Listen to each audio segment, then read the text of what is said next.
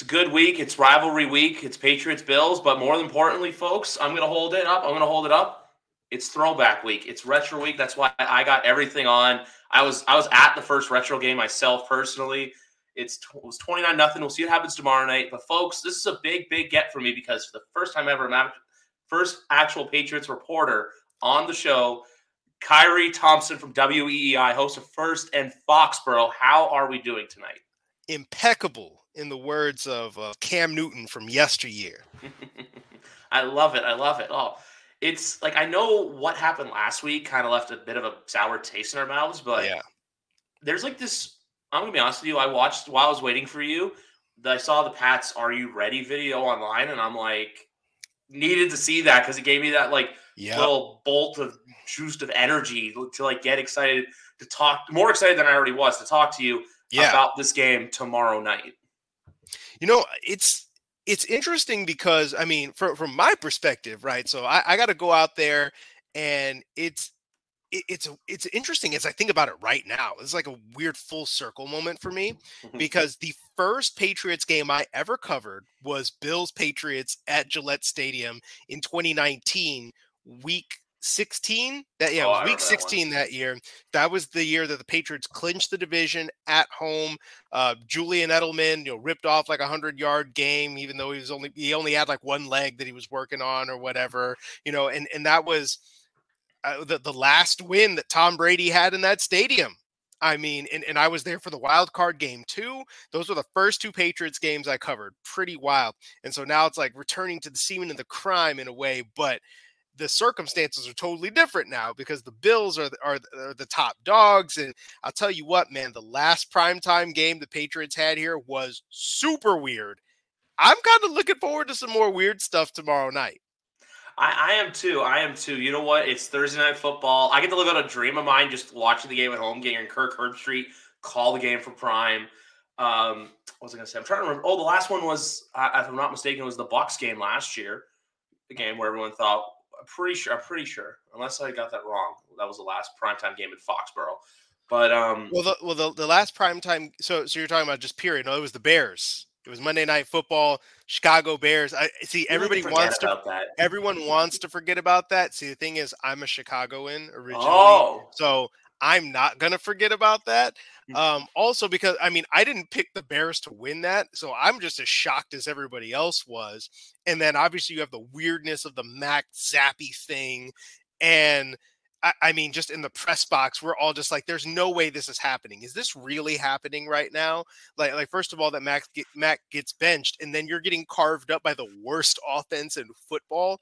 Though, in hindsight, you're looking at it, and you're like, okay, Justin Fields might actually be awesome, so maybe you don't feel that bad.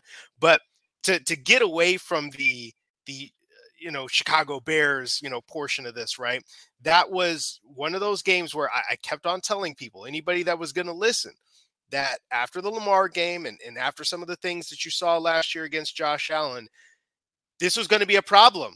Guys that run, quarterbacks that run, and this is the fourth time now in the last 2 years they've gotten absolutely just shredded by a guy that runs and scrambles and extends plays. And so I'm going to be interested to see if they've got anything for Josh Allen tomorrow night that will mitigate that. Because if not, goodness gracious, this could be a tough one. That's why I'm not trying to think ahead, but I'm worried about the next game for the running quarterback. Yeah, Kyler. On primetime again to Monday Night Football. My thing with that Bears game too is when everyone was saying the Mac Zappe thing aside, I was just like, that was a bad night all across the board. Oh, yeah. You have them in every sport. Offense, defense. I'm sorry, when Dante Pettis is running crazy routes on you, that's when you're getting carved up. Special teams, too. It was just like a bad night across. That's what that game was. It was a bad night. But since then, it was all good. Max looked better. I look at the Mac Zappe thing of, hey, it wasn't ready, but then ever since coming back, Mac's gone 3-1. So I'm not too crazy about it. The way I look at it is, Stidham's a guy you want to have because you don't want Jared Stidham there. They were tired of Jared Stidham. Yeah, Zappe's a guy you want. Yeah, a backup you can trust. Kind of like what the Jets are getting with Mike White right now in New York. Like, yeah. New York, you're welcome for that. Right. No, exactly. Because, look, when it comes down to it, you I think part of what I think people had issues with or like had a hard time getting over is usually when you see the backup quarterback in there, you expect the backup to be bad. And then when the backup's not bad, you're like, oh my goodness, what have we been missing out on this entire time? And there's a lot that goes into that, right? Especially when you look at that Bears game in particular, right? Where Zappe comes in and leads two straight touchdown drives. They were running. They were just running a different offense. Everything about Bailey Zappe being in the game versus Mac Jones being in the game, like at least in that short burst, it was something that the Bears, I don't think, were fully prepared for. They were getting ready for Mac Jones and the concepts they ran there, and then after the kind of element of surprise was gone, then they went back to he turned into Bailey Zappe again, the pumpkin version, and so it was like ultimately. What you want out of a backup is what he gave you for those couple of games. And granted, he played good football, but I think what you saw, what you've seen at points, and certainly what you saw against the Vikings, is that Mac Jones can just make throws and do things that Bailey Zappe cannot do. And look, I'm saying, look, right now he can't do, because like I watched Bailey Zappe in training camp and OTAs and like all of that. So I think that the thing that was grating on me for a while is people like, oh my goodness, look at Bailey Zappe and how amazing he is. And I'm just like, I've seen this guy for like 5 months and that's still a 4th round rookie. Like, let's not get it twisted here.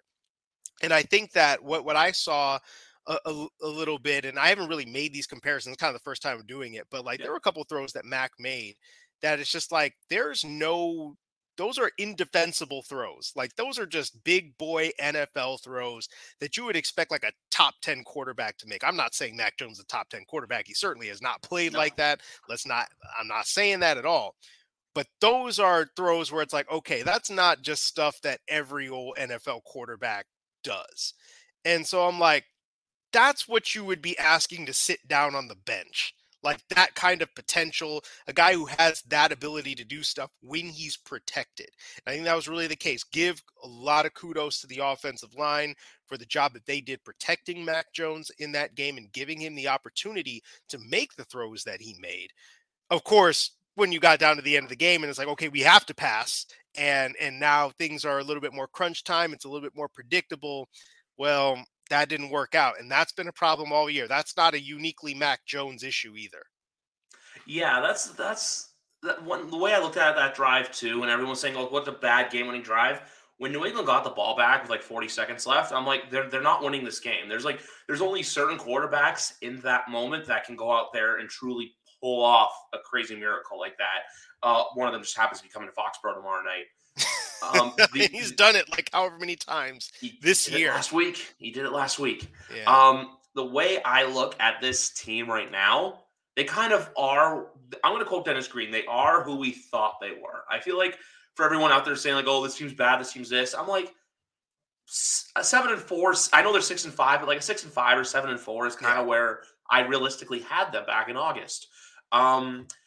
I look at certain things too, where I'm just like, hey, you know what? They got off to a bit of a rocky start. They found their groove. But the next thing I want to get to you is, do you feel that tomorrow night is truly a must win game? Or if it's a dogfight and they lose by like 3 or 4, it's not like the universe is falling.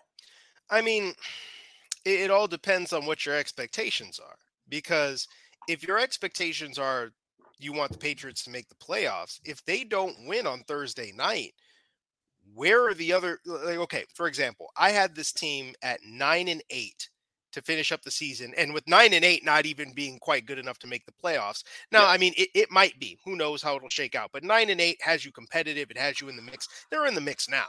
Right. But if you don't beat the Bills, then you got to win 3 more games. And where are those wins coming? I mean, obviously, the Patriots have played better, more consistent football than the Cardinals and the Raiders, but you can't pencil either one of those games in as wins, I would say. And I don't think the Patriots are that good where you're like, oh, yeah, they're definitely going to beat that team, especially when you think about the fact that Kyler Murray might just run up, down, and all around all over your defense the way he's, all the other kind of top 5 rushing quarterbacks of the last 5 years or the last couple of years have done, right? So if you can't pencil that in, And then you can't even really say, oh, yeah, we're definitely going to beat the Raiders.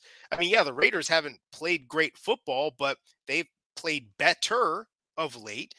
And they've got Josh McDaniels, who it's not like, oh, my goodness, Josh McDaniels is the greatest coach in the world. But you've seen this a couple of times where Josh McDaniels or Matt Patricia or what have you, like maybe they're not great overall and they have bad seasons and they get fired and all that stuff. But man, when it comes to playing Bill Belichick, they just seem to have the dude's number.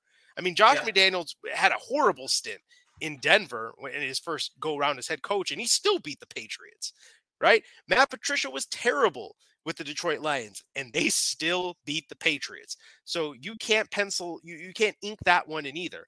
And then after that, you got the Bengals, the Dolphins, and the Bills again on the road to finish the season. So if you don't beat this team tomorrow, you have to win your next three games. You have to, basically, or that's it for you. At least the way I see it.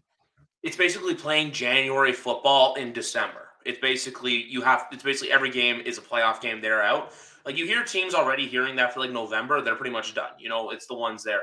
I just don't want to see this team, you know, where it's like, hey, they're giving you that false sense of hope. I'd rather, you know what, it's you win tomorrow, you see what happens. The other thing that worries me about the Cardinals too is the fact that they are coming off a bye and everything like that. And this Cardinals team should have beat the Patriots 2 years ago. That's a game I always stand by that. But the Cardinals shot themselves in the foot, not getting a touchdown before half. An unnecessary roughness penalty where Isaiah Simmons went after Cam Newton after he stepped out of bounds, which set up the Patriots in the field goal range. So there's little things like that Cardinals game worries me. But when it comes to tomorrow night, though, there's so much pressure just because, you know what, it's the first game since the playoff. We'll call it a whooping because that's what it was. It was a whooping. There's the impacts to the Josh Allen ever since Tom's left the Patriots. He's come into Gillette and just dominated 2 straight games. There's the Bills are a team that we don't know what they are at the moment. Like, sure, they're 8-3. They're good, but barely beat. They let Cleveland get the backdoor cover. For those of you folks out there, yes, that's a big deal. They barely beat the Detroit Lions, a team we handedly took care of literally 7 weeks ago. And then there's the cuckoo game they had against Minnesota, kind of similar to our game, not in the sense of what happened, but the back and forth to it. So when I look at tomorrow night, I see it as a perfect opportunity for people to finally go and say, you know what, hey, the Patriots are a team that can go out there and beat with anyone. They can compete with anyone. You don't want just that participation ribbon. No, you're looking for the gold medal tomorrow night, and I hope they can find it. And, you know, look, I think that it's easy to look at that game and say, especially when you think about the most recent history against the Bills and just how bad that was, and really the last 2 games, right? Because the Bills didn't punt in either one of those last 2 games. It just happened that, well, in the wild card game, they just scored touchdowns every single possession, and they didn't do that when they came to Foxborough. I look at that and I say, okay, look, I think this game will probably be more competitive than people think that it's going to. And I mean, look, I think the Bills are better. And I've got to be completely honest with you. I don't think that there's anything schematically that the Patriots can do to stop Josh Allen or stop this offense. I don't think they have the scheme.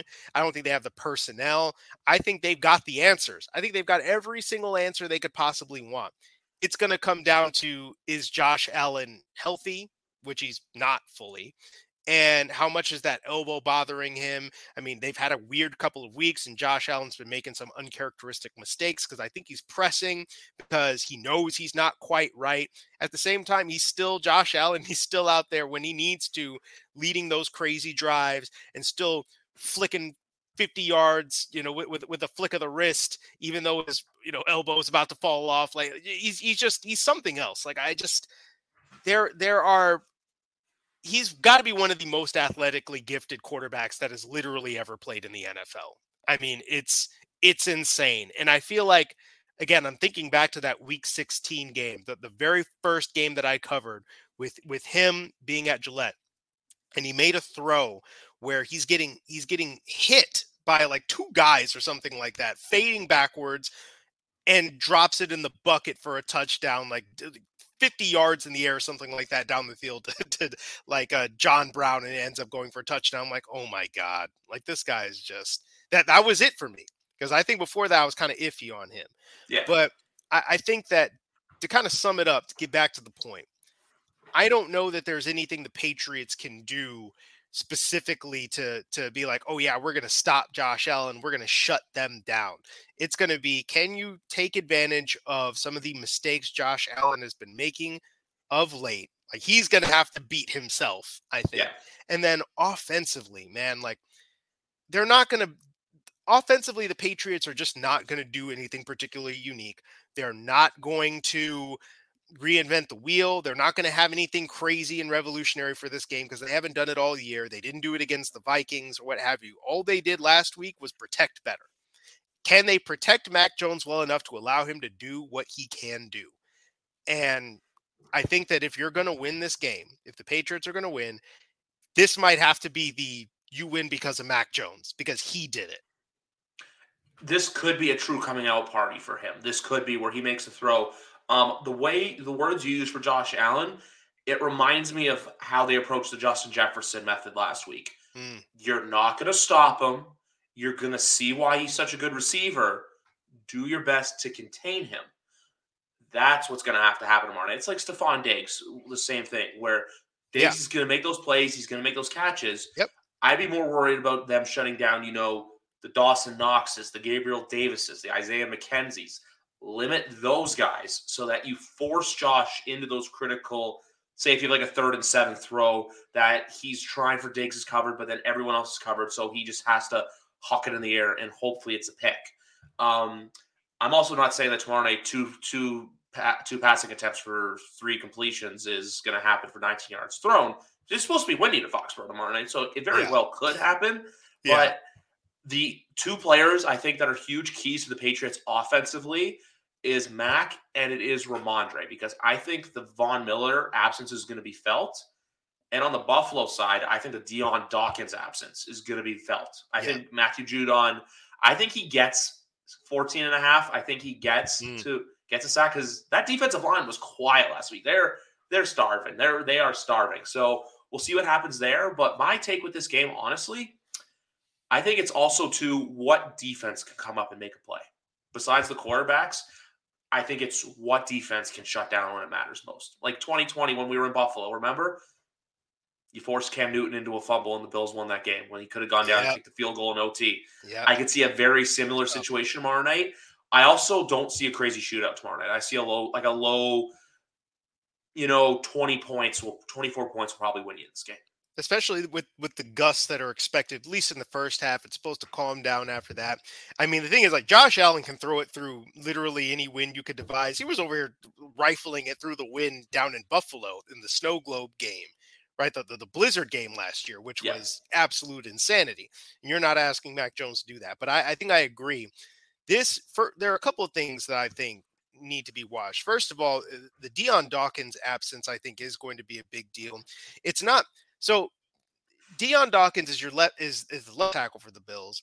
Matthew Judon doesn't typically line up over the left tackle, usually lines up over the right tackle. Now, I mean, that said, you still got Dietrich Wise and Josh Uche, who had himself a sack. And if you could take advantage of, in theory, it's probably going to be David Quessenberry. He's probably going to be your backup. He was the one who came in for Dawkins when he got hurt last week. He's fine. He's not anything spectacular. I feel like you should be able to get some pressure on him, and especially Uche. I mean, look, you bring him in as a situational guy, let him cook. I mean, his speed off the edge is something else, right? And then Judon gets to work against Spencer Brown, who, quite frankly, has been bad a lot of the time. So now that said, Judon's probably going to see a lot of attention. Now, this is where Wise, Uche, all these other guys become very important, because Judon is going to consistently be the object of the other team's attention because he's the NFL leading sack guy, right? He gets a ton of pressure. He's difficult to contain. They like to loop him. They do all kinds of different things to free him up. So they're going to be chipping him. They're going to be throwing multiple bodies at him. They're going to be aware of him no matter where he is. That means somebody on the other side of this has got to win a one-on-one matchup. And I think the underrated thing that I thought about this at the time when Christian Barmore wasn't able to play against the Bears. And I thought to myself, you know what? This could be much bigger than I think people are making it. he was one of the other guys, arguably the only other guy. If you leave him one-on-one, he was going to beat you. Okay, and that's why he was getting a ton of double teams. And because Christian Barmore is getting a ton of double teams, Matthew Judon was eaten, right? I think that's part of it. You can't double team everybody. You got to pick and choose your battles. So I think that is another thing. With the more attention that's being focused on Judon, it's getting harder. That means somebody else has to step up. And then the other guy on defense that I actually wrote about this, it could be Jack Jones. That could play a factor here, because they were starting to use him a little bit to run around with Justin Jefferson when Myles Bryant was starting to struggle. He had a bunch of penalties. He fell down on a route later on. He got picked. I mean, it was not a good day for Myles Bryant last Thursday. And so they slid Jonathan Jones on occasion back into the inside, into the slot. And they said, okay, Jack, like, you run around, have fun, go get him. Go get him, kid. And so if they do that again with having him shadow Stephon Diggs or just generally play on the outside, which could be a thing that maybe happens more because Jack Jones has been pretty good in coverage, all things considered, and the Bills pass a ton, right? So they're not necessarily a team you think of, oh, yeah, they're going to run the ball down your throat, and oh, my goodness, I don't want to have Jack Jones getting isolated against the run. They're going to throw the ball. That's what they do. So in that case, maybe you want to have your best coverage guy or one of your best coverage guys in Jack Jones on the field. And if you're able to do that, then maybe you can put Jonathan Jones in the slot. And maybe that's how you mitigate some of that Isaiah McKenzie madness. That was a huge problem, especially in Gillette last year when they came down for week 16. It was Isaiah McKenzie to the left, Isaiah McKenzie to the right. They were trying to cover him with Myles Bryant. Myles Bryant was not fast enough. They didn't do a good job of rerouting McKenzie off the line of scrimmage. And it was just a foot race, and Myles Bryant's never going to win a foot race with Isaiah McKenzie. Jonathan Jones might at least tackle the guy before he gets a first down. So there are a couple of things to consider with that. With Ramondre, look, it's going to be a pretty heavy day at the office for him without Damian Harris. And I'm going to be curious to see who spells him. My guess would probably be Kevin Harris, because that's what they did earlier in the season. I don't know if they trust Pierre Strong enough to do that, especially not after the penalty he had. So, yeah, that's what I'm thinking. I don't really see him playing, and I don't think they're going to do much with J.J. Taylor. And besides, I guess I would have to check the rules, but I feel like if he was going to be elevated from the practice squad, we would have found out about it already, but maybe I'm misremembering the rules there. But I think if you're going to pick one, it's probably going to be Kevin Harris that's going to have to do something. But the rest of the time, Ramondre Stevenson, saddle up. I think the same thing too. I also have a take with Damian Harris, where I think he's going to have a new scenery next year. I don't think he'll be back with the Patriots. I know we don't like to talk about that this early on. I just look at him and I'm like, you know what? I think he just. I'd love to have him back. I just when I look at it, I think they're going to make Ramondre the pure RB1 next year. We can wait for that conversation down the road. Another thing I really look for tomorrow night when I look at a key or New England keys to victory is simple. Safeties, your Kyle Duggars, your Jabril Peppers. That's what they're all here for. That's your best defensive position group right there. Yeah, those guys are going to have to do a job tomorrow night, spying Josh Allen, Dawson Knox. I only say Knox because I know that a lot of the times Kyle Duggar has been on top of a tight end. They don't have their worst days. Look at week 3 this year. Mark Andrews lit up the Patriots defense. Why? Kyle Duggar wasn't active.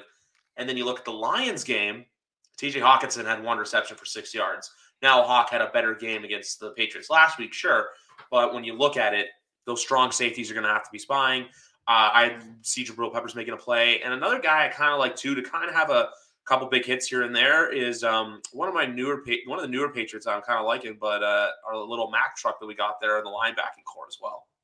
You know, it's interesting because Belichick made sure to shout him out specifically that Mack Wilson is one of the most athletic linebackers in the league. Now, part of the issue with Wilson has been that sometimes he hasn't been quite assignment sound.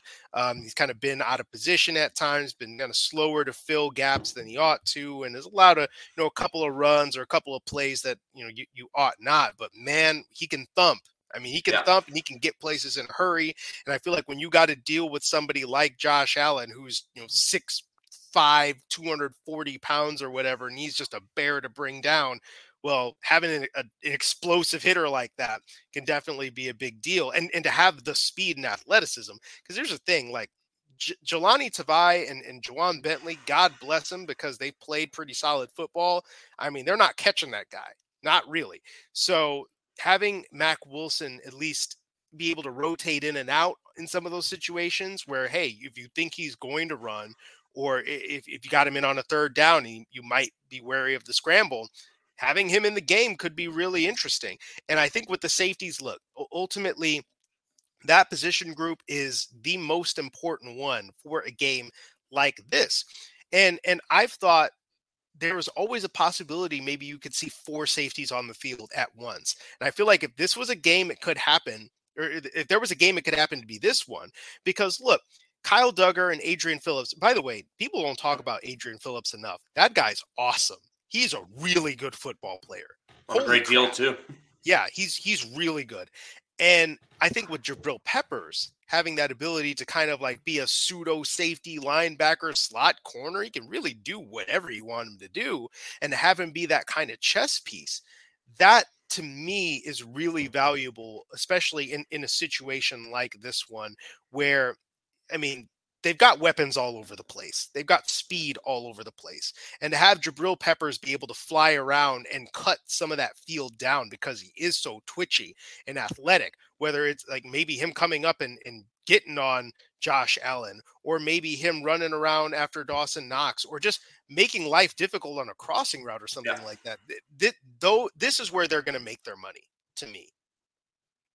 That's the exact thing. Like, you're not going to contain these guys. You're not going to stop these guys. They're one of the best offenses in the NFL for a reason. But when you look at it, you always look for those X factor players. You always look for those players, you know, that you don't exactly expect to make a play, that are going to make a play and help you win the game.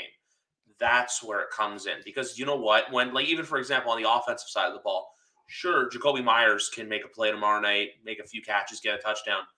But you want to look at, you know, Parker, you want to look at Thornton, you want to look for Kendrick Bourne, God bless him if he ever sees the field. And the player last week that I was screaming about is, when you get Hunter Henry the ball, good things happen. They try to use him too much in the run. For some reason, they're trying to use him as a blocking tight end when he's just not that. He's a pass-catching tight end.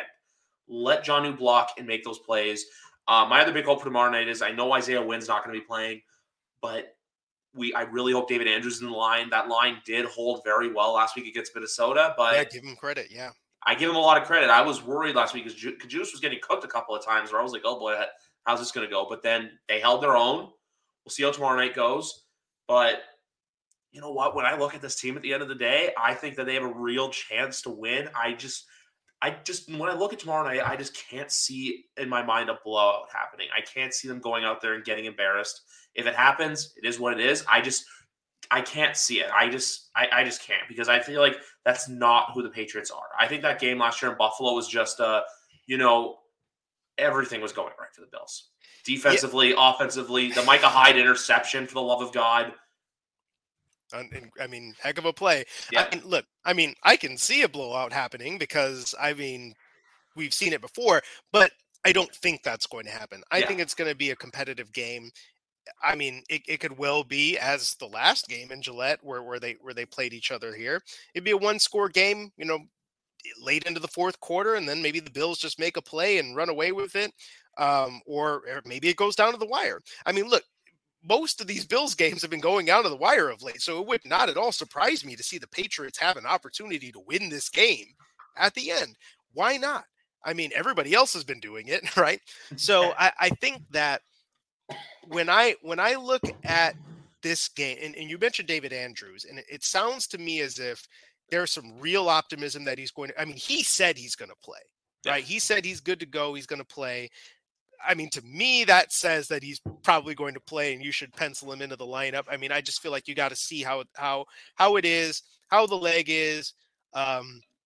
He's got to go through the pregame tests and make sure everything checks out. I mean, I thought that he was going to make a push to play last week, just the little bit that I saw of him in practice. Like, obviously, we didn't get to see very much because we generally don't as media. They kick us out after like 5-6 minutes or something, and then they go on with practice. But I saw him jogging around, and I was like, oh, man, this guy looks like he can actually play.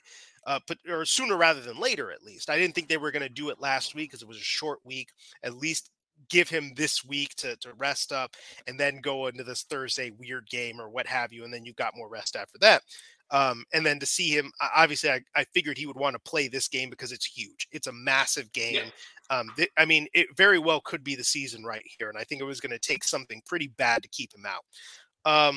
But yeah, I think that all in all, the offensive line, again, I said a little bit ago that they held their own pretty well. And James Ferentz, I've been kind of hard on James Ferentz. And I feel like I kind of blame him a little bit for some of the issues that have happened with Cole Strange, not necessarily just from a communication standpoint, but because, I mean, that's not a lot of protection for you on your right side if you're Cole Strange. And sometimes I think he was just getting mismatched against Quinnen Williams. And okay, look, Quinnen Williams is tough for anybody. So you can't feel that bad about James Ferentz losing that because a lot of guys are losing that. A lot of guys are taking L's against Quinnen Williams. But I think he played better, certainly, than I thought he was going to. But David Andrews is really your toughest offensive lineman. He's your leader. He's the guy that holds that whole unit together. And so having him back can only be a good thing. And then you go back to your probably lone question mark then is right tackle. And as long as you only have question mark at one position, you could probably scheme something up for that. You know what I mean? So I would think hopefully that what they did up front to protect Mac Jones will persist against the Bills. And it's only going to be made easier by the fact that Von Miller's not playing. I mean, that's a godsend for this game. But yeah, I think ultimately, look, as I mentioned before, the offense, the scheme and all that, there's still a lot of problems, a ton of issues with receivers running around in the same area that you can basically be covered by just one guy because their spacing is horrible. You have bad play calls and bad play designs in certain situations where you've got 3-4 receivers running 15 yards down the field and not turning around. And Mac Jones like, what do I do with this ball? Because I don't have a hot route and I'm getting pressured. I mean, there are just a lot of schematic issues, just fundamental things with this offense that are just not going to get changed this year. There's nothing that they can do about it this year. But Mac Jones, if you give him time, he showed that he can kind of work around it and make it work. And so you mentioned Hunter Henry. Yes, please. More Hunter Henry. Having your tight ends operating and being productive, I mean, that opens up this offense. We saw it last week. Also, for the love of God, can we please get the ball to Tyquan Thornton? I know he's a rookie. He's had a couple of drops. He's had a couple of issues, but he's one of the only people that he's like literally always the fastest person on the field when he's on it. And the Patriots have just been like, hey, go down that way, Tyquan. Have fun. Go and draw some safeties. It's like, how about you get this guy the ball in a crossing route? Do the Isaiah McKenzie stuff with him. Make the Bills pay. Give them a taste of their own medicine. I feel like the way that they've underutilized him has been really frustrating. Make Nelson Aguilar the decoy and have Tyquan run that, like, just quick slant route. Basically, just get a hitch, slant, go. That's what you can do with Tyquan. He has it. Do you think they're still worried about him just because considering he did break his collarbone in the preseason, or do you think it's just they're just being bullish on him and it's saying, you know what, hey, we'll fully unleash you next year? It's kind of like how Ramondre was used last year, like where this year he's the horse, but then last year he was kind of like here and there. I mean, it's possible. I mean, I don't know. I feel like if they're playing him this much. Because, I mean, look, they're playing him a lot. They're basically playing him as, you know, wide receiver 3 or wide receiver 4, right? So, I mean, he's above Kendrick Bourne on the pecking order. He plays as much, if not more, than Nelson Aguilar a lot of the time. I mean, he's out there a lot. If they were worried about him, they wouldn't put him on the field. And if they wanted to hide him, they wouldn't put him on the field. I think it's just that they pigeonholed him into this role because of his speed. And, oh, yeah, it's a threat to the defense and what have you. But once again, it's unimaginative to just use him one way. It's the same thing they did with Nelson Aguilar last year, where they just made him be the outside guy and just, okay, go run down the field and open things up for everybody else. You can do more than that, right? And so I think that it's just another problem. I mean, you've obviously heard me harping on it a bunch. It's another problem I have schematically with this offense that they just haven't figured out creative ways outside of the Cleveland game to get Tyquan Thornton the football. I just feel like if you do that, that's just another thing that you can do. You got the fastest guy on the field. Use him. you have to use people to their strengths and not their weaknesses. That's what we want to see. If you do, that's what I'm saying tomorrow night where the X factors come into play. Someone that you're not expecting to make a play is going to have to make a play. I could go back to Super Bowl 42. If you had said going into the game that David Tyree was going to be the one to make the cuckoo catch, I don't know how many people would have believed you. If the 28-3 comeback, I don't know if people would have said, hey, James White's going to be the guy to basically help win you the Super Bowl. Everyone will look at Julian Edelman, Danny Amendola, even though they did have huge parts, James White was the true catalyst. Malcolm Butler making the pick at Super Bowl 49. I know that's before your time covering the Patriots. It's just when it's just bringing up Tyquan Thornton and how you can use him properly is something that can help you win the football game, and it just made me go down the one bad example, but then three good examples. So I just wanted to throw that out there. Yeah, I think that, in theory, this offense was supposed to simplify and make guys play faster, get the ball in the hands of your playmakers, right? That was what we heard about to start the season. And again, you heard all these stories about how the previous offense was so complex and it just chewed up and spit out all these skill guys who couldn't pick it up and couldn't do what Tom Brady wanted them to do. And you could only draft a certain, kind of guy because he was the only one who could pick up the system and what have you. And you made things simpler to mitigate that and to help guys like Tyquan Thornton develop a little bit faster. And now you're not really developing it. You're not using him in that way. So to me, that's got to change. And look, I think to pan out here, right? 10,000 foot view. Ultimately, as I said before, did not see this team as a playoff team. I saw them as a good team that would probably be just good enough or, just like okay enough to miss the playoffs. I mean, that's where they are right now. They're 6-5. They are not bad. They're not great, but they're not horrible, right? They're fine. And I think that, and they're one spot out of the playoffs. And so that's where I could kind of see them being like, yeah, maybe they finish as like the 8th seed or something like that, and they just miss out. And when you look at it that way, I think, yes, they're trying to be competitive, and I think they've got an opportunity still to make the playoffs, absolutely, at this point. But one of the other more important storylines here is develop your young talent, because this is going to be your nucleus. And you're going to have guys like Devin McCourty and Matthew Slater. This could be it for them. This could be their last season. Damian Harris, as you mentioned, I think he's probably gone. I thought he was going to be gone before the season. Not that he was not going to be on the team this year. I don't mean that. I mean, I think that I thought that he was going to hit free agency, right? Yeah. Because you don't pay running backs, especially you don't pay running backs who can just, just plow straight ahead. So they're, and you've got all kinds of turnover potentially happening in the receiver room after this year. And on the offensive line, you've got to figure out what some of these new guys are, and you like them enough to play them. Now you got to figure out how to maximize them, because look, if you don't make the playoffs this year, there's still ways for you to feel good about what the Patriots are doing. You can still feel good about Mac Jones. For example, Chicago Bears are, going to be a top 5 pick in the draft, but I bet you they feel pretty good about their quarterback right now. Yeah. They feel pretty good about what he's doing. The Jaguars are going to be terrible, right, to finish the season, but I bet you they feel pretty good about Trevor Lawrence. Just because you don't make the playoffs doesn't mean that, oh, yeah, well, Mac Jones ain't it. You can still see development, right? This ain't a linear path. And as long as you could keep the forest for the trees, you could still see positive things.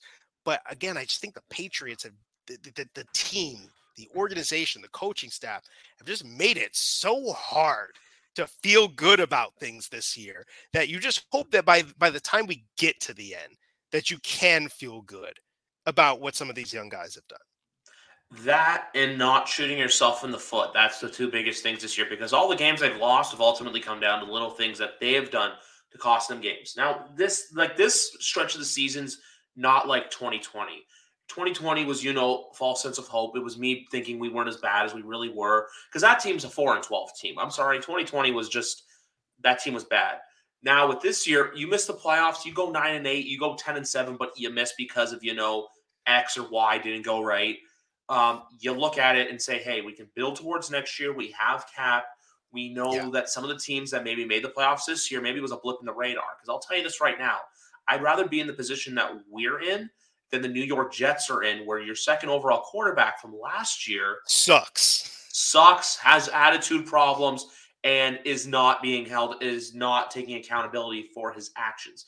Meanwhile, we know that I loved Mac that after the bye week, he came out and said, I did a self-evaluation on myself. I basically am hard on myself. I know sometimes he can be a little bit too hard on himself, but you want to see that. You want to see a leader form and rise up, and that's what we have. So you know what? It's one of those seasons where if we miss this year, you can look ahead to next year and say, hey, next year's the year where you challenge, and where at this time of the year, you are a 6 seed. You are a 5 seed going into December. Yeah, and I think that when you look at the trends around the league, a lot of it is in the third years of your rookie quarterback. That's the year that Tua, Tua, Jalen Hurts, Josh Allen. I mean, people were kind of looking at Josh Allen. Well, he's a statistical unicorn because I mean he had some really rough first couple of years, but you could see the hints of it at the end of that second year. So you got to take that stuff with context because, again, by the end of the year, like when he was playing the Patriots in week 16 and I saw him, I was like, yeah, no, this guy's way better than I thought. And that was, you know, again, it was a little while in the making, but it was there. And so when he hit his third year, he was ready to roll. So I think that the idea that we got to know if this guy's a superstar by the end of year two, that doesn't really happen anymore, or at least it hasn't happened for a while. I mean, okay, Patrick Mahomes, right? Or in like Lamar Jackson, but there are extenuating circumstances there because most young quarterbacks don't just get drafted into a system with Andy Reid and Tyreek Hill and Travis Kelce and a Super Bowl caliber offensive line right off the bat.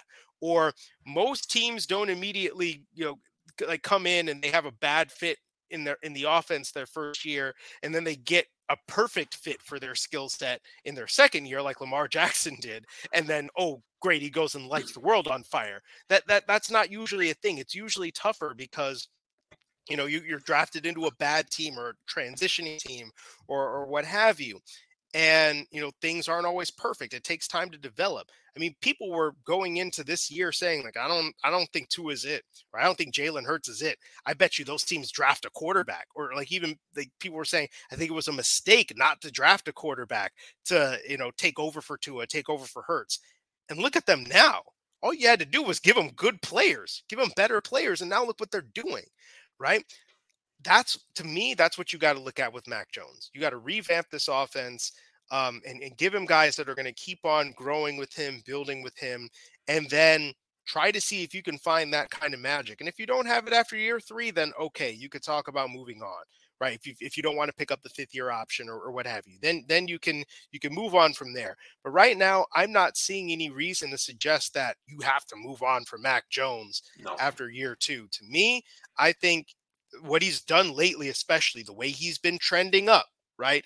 That game against the Vikings, that was only the latest data point in the upward trend for Mac Jones. It was just a little bit more quiet, right? So I think if you keep that up and you keep that solid play going, then you have something you can feel good about next year with Mac Jones and all that salary cap and more draft picks.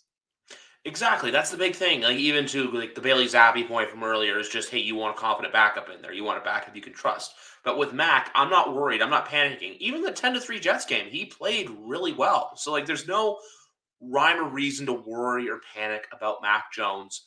And the only thing I'm here to say before we wrap up is let's just hope the Patriots win tomorrow night, but we'll see what happens. And the other thing I want to add too about next year is they get to do it in a brand new renovated stadium. Not brand new, but you guys know what I mean. For the Patriot fans out there, the new lighthouse, the wraparound screen, it's going to look beautiful. I can't wait to get back to Gillette Stadium and see that thing in person. But Kyrie, I want to end on this note. If the people out there don't know exactly who you are or where to find you, obviously your handle's in there, or if they want to listen to the podcast, tell them where they can find it. This is your chance. You plug yourself away.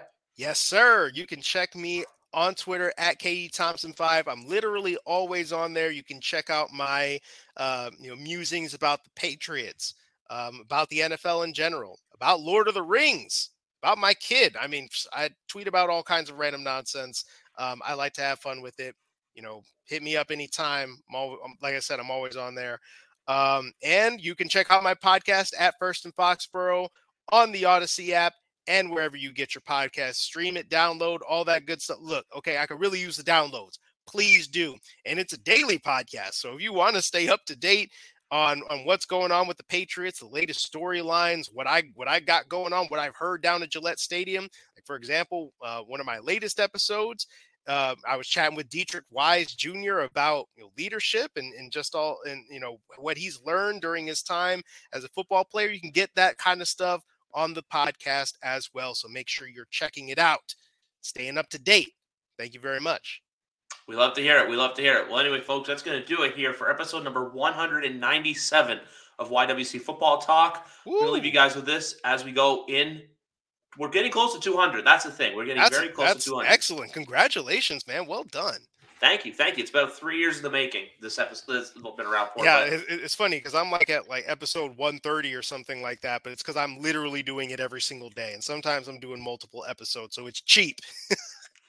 It's all good. You know what? All that matters is consistency and just giving a good product to the listeners or the viewers if you guys are watching on YouTube. But anyway, guys, we're going to wrap it up here. And I'm just going to leave you on two simple words. And those two simple words are Go Pats. I'm Jeff Woods, and I'm shining a light on music and the rock stars who make it. He just was one of those people. He stood out. He was a magic guy. He really was a magic guy. We all have faults. He had the same amount of faults as we all have. This was before Led Zeppelin. Robert was full on. I mean, he was Led Zeppelin without the band behind him. He had the hair, the jeans, the whole thing, And he was amazing. The Records and Rockstars podcast, heard around the world and yours to hear wherever you get podcasts. All the episodes from JeffWoodsRadio.com. Hi, I'm Logan Anderson, host of the Say the Damn Score podcast. On my show, I deep dive into the sports broadcasting business by, you guessed it, talking to sportscasters. The show has featured big names like Bob Costas, Kenny Albert, and Vern Lundquist, as well as many up-and-coming broadcasters who you may not know yet, but you will know soon. Whether you're looking for professional development as a sportscaster, different career paths, or if you just want to be entertained by hearing some of the best storytellers in the world tell their own stories, this podcast is for you. You can subscribe to the podcast on all major podcast platforms, or you can visit our website, saythedamnscore.com.